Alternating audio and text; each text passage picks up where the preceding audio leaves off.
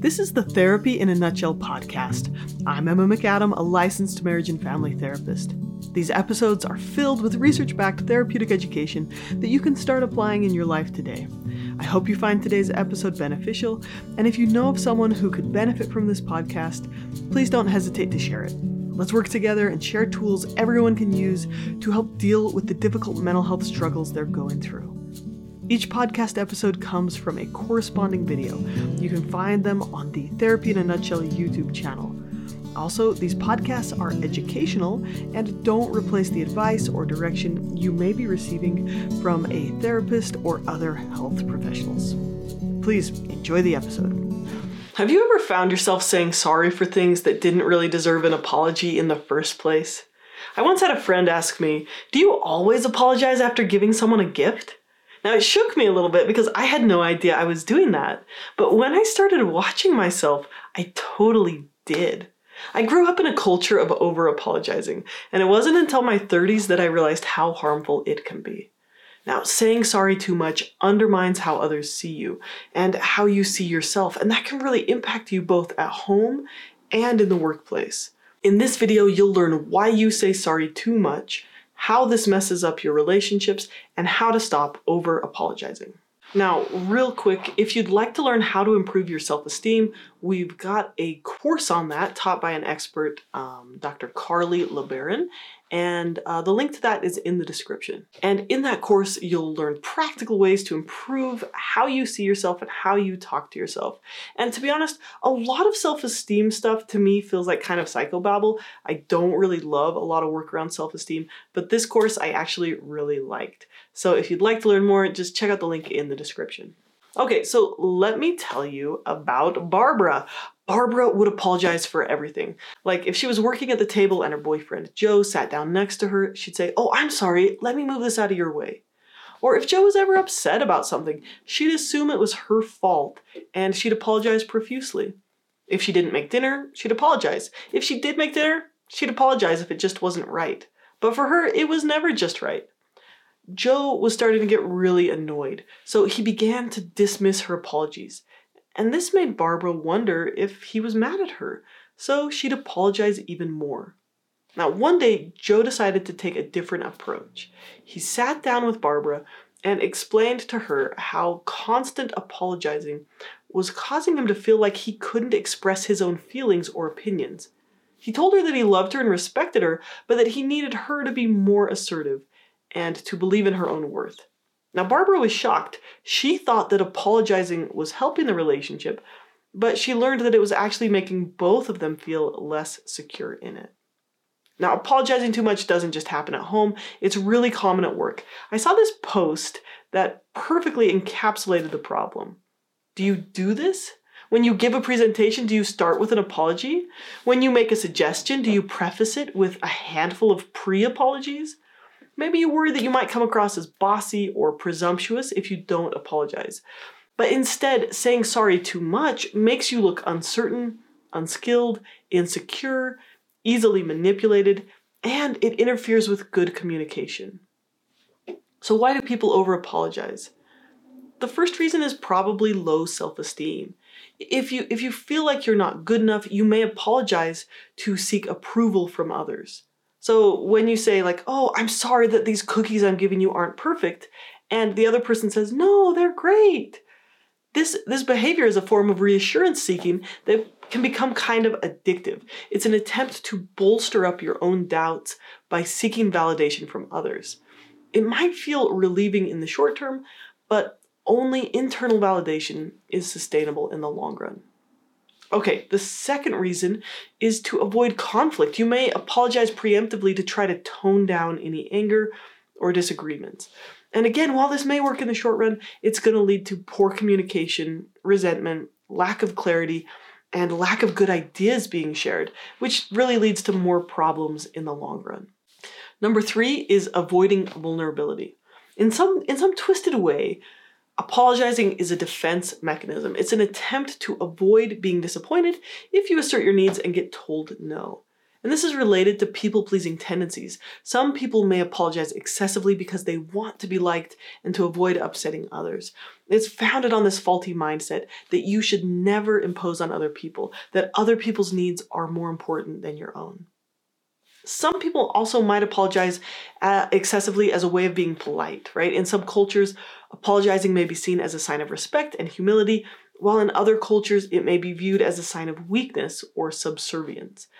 And some people apologize excessively simply because it's a habit that they've learned. They may have grown up in a culture or environment where they were taught to apologize frequently.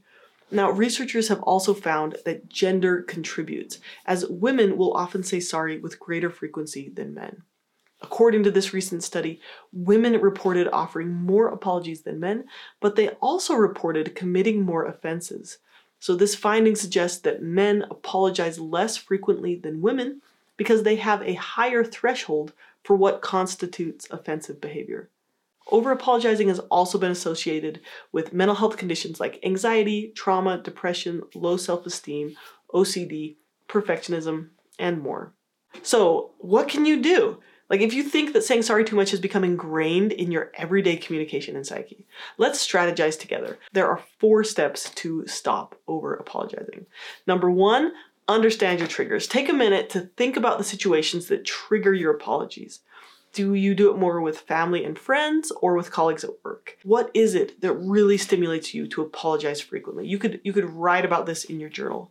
And then number 2, if you catch yourself about to say I'm sorry for something that's not your fault, try to pause before responding and just take a breath. And then number 3, you could try rephrasing your response. So often an apology can actually be rephrased and turned into a statement of gratitude or an assertive statement instead. So for example, you could try saying something like, oh, thank you so much for your patience, instead of, oh, I'm sorry for making you wait. And, and, a big part of this is learning how to be assertive. And that requires you reminding yourself that it's okay to have opinions and using I statements to express your feelings and needs rather than apologizing. Assertiveness also requires you to stand up for yourself and say no when appropriate and you know to practice self-affirmations. You could say things like, "Oh, I am worthy and deserving of respect." Okay, so let's practice. We're going to put up this table here of three different ways to address each situation. Uh, a negative, where you think, oh, I'm bad. A neutral, where you're like, okay, I'm, I'm here. And assertive, which is like, oh, can you, making a request, right? Okay, so problem number one, situation number one, your boyfriend wants to use the table. The n- negative or I'm bad approach is like, oh, hey, sorry, my stuff is on the table. The neutral approach is to say, oh, Thanks for making space for my stuff on the table.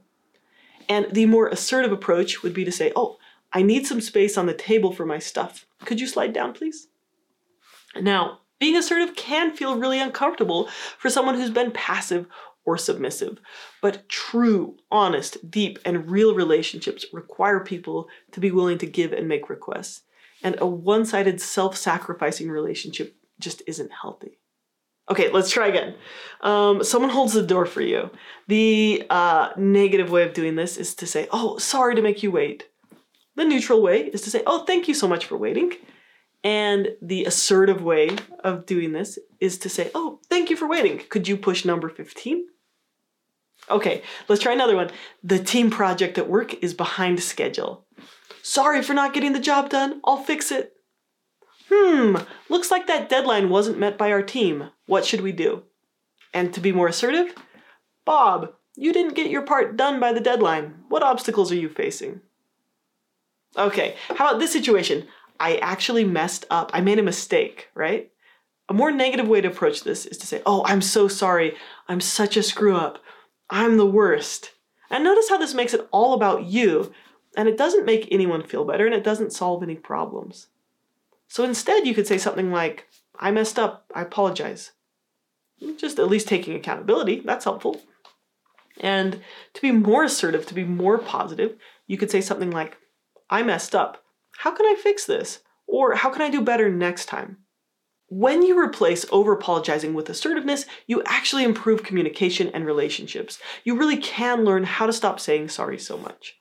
Now, Barbara knew something needed to change, so she sought support from a therapist who helped her work on her issues of low self esteem and people pleasing. Barbara started to set boundaries and communicate more clearly, making it clear what she wanted. It felt super awkward at first, but Joe really liked it when she asked for things more directly so that he didn't have to guess what she meant.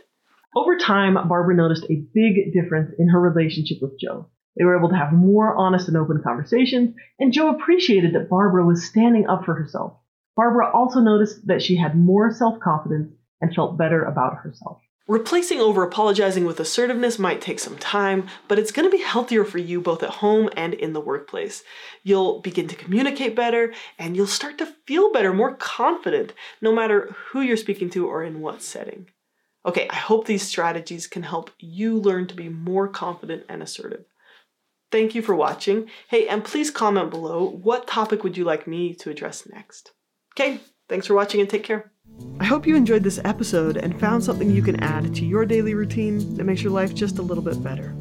If you want to learn more about topics like how to process tough emotions, how to change your brain, how to build better relationships, or support someone you know with a mental illness, then check out my classes at therapyinanutshell.com. And if you feel like these podcasts have been a benefit to you, please leave a rating so others can more easily find this content. Thank you so much and have a great day.